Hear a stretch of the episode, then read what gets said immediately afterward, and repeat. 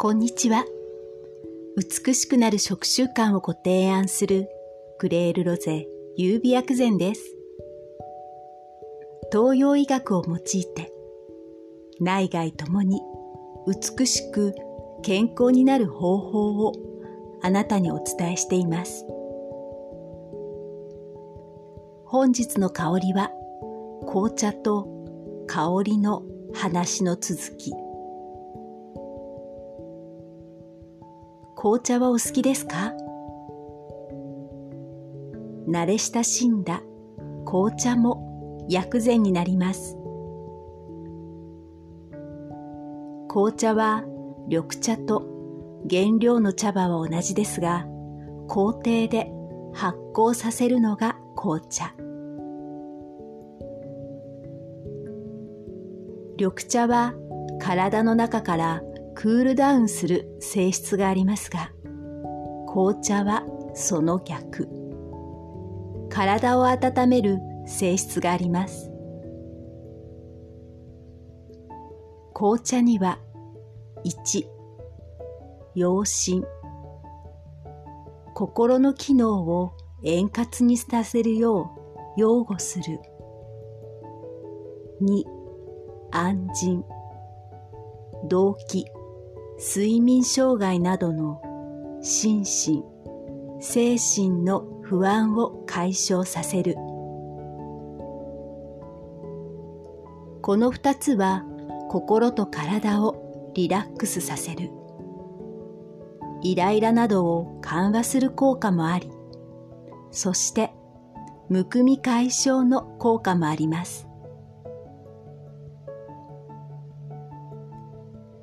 紅茶は茶葉によって香りがいろいろとありますから、あなたのお好きな香りの茶葉を選ぶといいですね。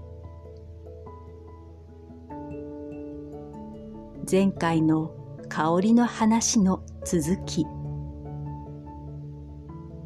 嗅覚、香りを嗅ぐことで精神が整う、巡りが整う。嗅覚は一番純真な感覚。これは香り、アロマなどを学んだことがある方ならご存知かもしれませんね。嗅覚から感じる香りは、快感や記憶に関係する脳の働きを活性化させます。この香り、なんとなく懐かしい。この香り、〇〇を思い出す。旅先の空港に降り立つと、この香りがここの香り、など、このような経験はあなたにもありませんか？この香りと記憶がつながることは心理学用語でプルースト現象と言います。脳には感情や本能を司るところ、理性的な思考を司るところがあり、体の感覚、視覚、聴覚、触覚、味覚、嗅覚、それを五感と呼びますが、中でも嗅覚だけが他の感覚とは異なり、ダイレクトに感情や本能を司るところに約 れいてんに 秒で伝わる。アロマなどは香りの効果効能とプルースト現象を利用して最大限のリラックスを導く。それは食材の香り効果も同じ。香りが体、脳に与える影響は想像以上に大きい。それはリフレッシュ、リラックス効果が大きいということ。それならば一番純真な感覚、嗅覚を最大限に利用することで、瞬時にリフレッシュ、リラックスしませんか？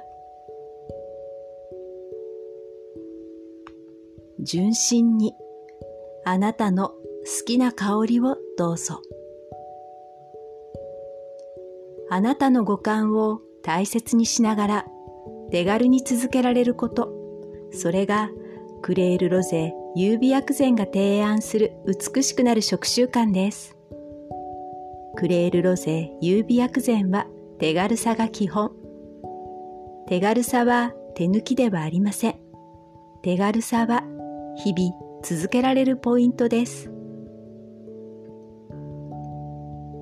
クレール・ロゼ優美薬膳はあなたが選択することを大切にしています。これがホリスティック、中医学理論や薬膳の難しく奥深いことを手軽に自由にできることに特化したクレール・ロゼ優美薬膳です。このポッドキャストはホリスティック、東洋医学を手軽に、はじめの一歩の内容で毎週金曜朝配信。ブログは世代や性別を問わない内容で毎日配信中です。最後までお聞きくださりありがとうございました。美しくなる食習慣をご提案するクレール・ロゼ優美薬膳でした。